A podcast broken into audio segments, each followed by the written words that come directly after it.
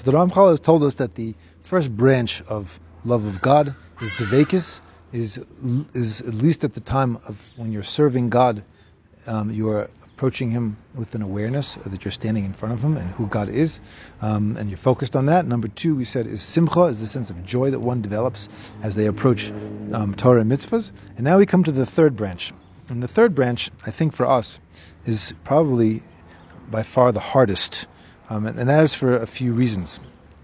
Number one is because we're liberals. Okay, is that even if we're not so liberal, as we live in a time which is a liberal time.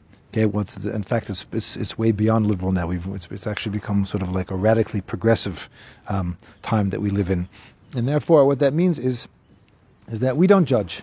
Okay, we don't judge anyone else. Whatever you do is fine. And if that makes you happy, that's great. As long as you're not hurting anybody else, it's all good. You know, and and, and we think that it's a, it's a, to to, to express disapproval in any way, or you know, to be in, in any way make a judgment a value judgment about something. This is bad.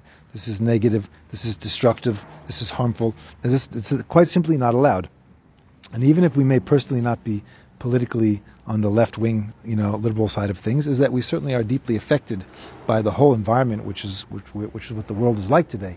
Is that there's no such thing as being able to say that something is wrong because there really is no such thing as right and wrong anymore. So that makes number one very difficult. And the second thing which makes it very difficult is um, I think in general, uh, people in general, maybe Jews in general, and maybe South Africans in particular, are very polite, and um, you know we we don't like to um, make we don't like conflict. We don't want to we don't want to cause any trouble.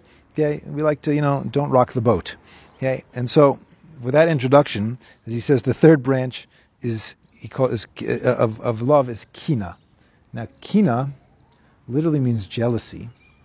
But in, in this context, it means more than more than jealousy. It means it means that I get upset, I get angry when I see someone or something which goes against the honor of God, which in some way besmirches God's honor. If I care deeply about someone and other people um, degrade that person, as I get upset and I will rush to their defense. And of course, we live in a time where no one is so degraded as God, is that the world has turned completely against the whole concept of God.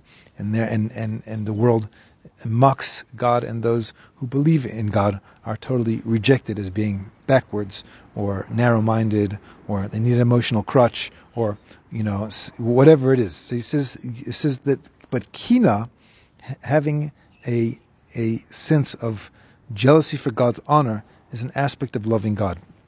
Okay, because when a person is a, a kino, like it means like a, a, it's often translated in this context as being a zealot.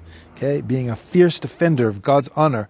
Okay, when someone does that for for God's holy name, so that what that means is is he, a person will hate those who hate God, and will try to sub, subjugate them to the extent that he can.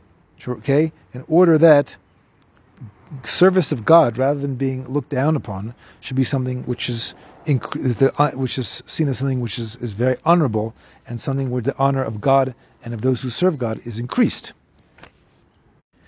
Okay, so we're not so comfortable hating people, um, but what he's what he's what he's saying is is that if if someone is an enemy of God and attacks and undermines the values of the Torah in the world, and is undermine and by in doing and by doing so is undermining God is that rather our, our, our our attitude towards that is not well you know to each his own and it's all good and it's fine and really he has his way and I have mine um, and da da da is that but but he's actually what you're doing is actually he's actually cutting the fa- so when that happens and when it happens to the extent it's happening today is it cuts the whole foundation which holds the world up from underneath it's a terrible, terrible thing. It's not. It's not parve. It's not like, well, okay, he has his thing, I have mine.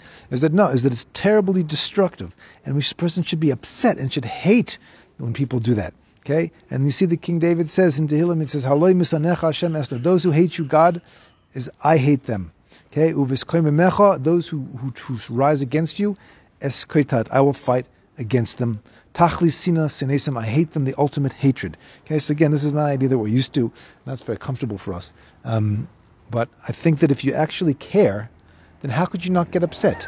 Meaning, if a person doesn't get upset about something, when you see something which is terrible happening, so you don't get upset because you don't think it's terrible and you don't care, and that's a problem. For, that's a problem with me. Okay, I mean, I, if I'm not getting upset, and, I, then I, that means I don't care.